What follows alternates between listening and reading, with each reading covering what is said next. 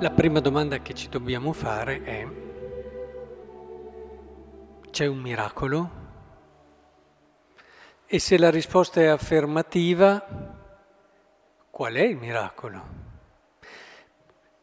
Soprattutto, qual è il miracolo il senso del miracolo? Il miracolo più grande che c'è qui, in assoluto, non è la moltiplicazione dei pani è che noi ci distraiamo facilmente e ci lasciamo prendere da, da, quello che appare e questo segna un po' anche tutto il nostro stile e la nostra spiritualità.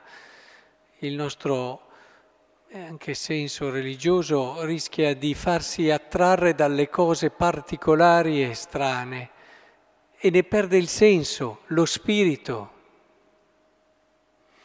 Ora, la cosa che veramente sorprende è che ci sia una persona,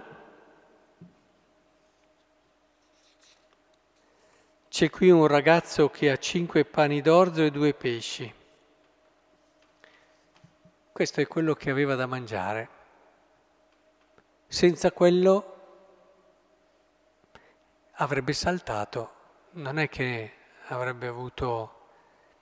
Bene, questo qua si fida e questo qua rinuncia a quello che aveva da mangiare. Questo è un miracolo. Questo è il miracolo più bello e più vero che c'è. Cioè, credete che sia più facile eh, moltiplicare dei pani o ottenere, girando qui per Rubiera, che la gente rinunci a mangiare per darlo in fiducia a un altro? Qual è il miracolo più grande? Chiediamocelo, perché il primo è un miracolo che rischia, se inteso male, di deresponsabilizzare, come spesso è l'approccio religioso di tanti. Eh, cerchi le cose strane, cerchi il miracolo perché questa cosa ti impedisce di entrare fino in fondo nella realtà e di affrontare la realtà con tutte le sue contraddizioni, con tutte le sue fatiche, entrarci dentro per coglierne un senso che non è lì immediato, ma sta dietro, sta sotto e per arrivare sotto devi scavare, per arrivare sotto eh, devi lavorare e devi far fatica. Il miracolo fa presto risolve tutto in poco tempo. Non è questo quello che il Signore ci vuole insegnare. Poteva farlo senza bisogno di quello che gli ha dato i pani. Eh? Poteva farlo anche da niente. Volendo ha creato il mondo da nulla. Ma il problema è che l'attenzione non deve essere sulla moltiplicazione, ma su questo atteggiamento e questo stile che realmente è risolutivo dei problemi, perché se io andassi in Africa e cominciassi a fare qualche moltiplicazione dei pani là dove non hanno da mangiare, non risolverei il problema. Se invece ognuno di noi comincia pian piano a dire, perché è lì il problema, ma dove troviamo il pane per tanta gente, no? Gli ha detto. Noi diciamo, ma cosa conto io? Sono problemi enormi. No? Però la chiave di questo testo è che non possiamo andare a casa da questa Eucaristia senza quel, quel pensiero che ci gira in testa e ci dice sì, sì, devi partire proprio tu.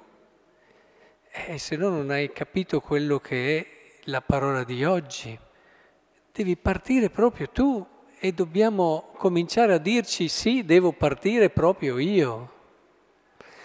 L'Eucaristia ci aiuta in questo. La presenza reale di Cristo nel miracolo della transustanziazione non è la cosa più... è la cosa che vuole ottenere è che ognuno di noi, fidandosi, possa realmente tornare a casa e dire sì, devo partire io. Un po', un po', un po', lì risolviamo i problemi del mondo, certo, così sì. È che è così facile invece, preghiamo il Signore che risolva, preghiamo, ma il Signore in tante occasioni ci ha fatto capire che ci crede talmente tanto in noi, siamo noi che non ci crediamo, che vuole che questa salvezza passi dall'umanità e la cosa principale dove ce l'ha detto è che si è fatto uomo.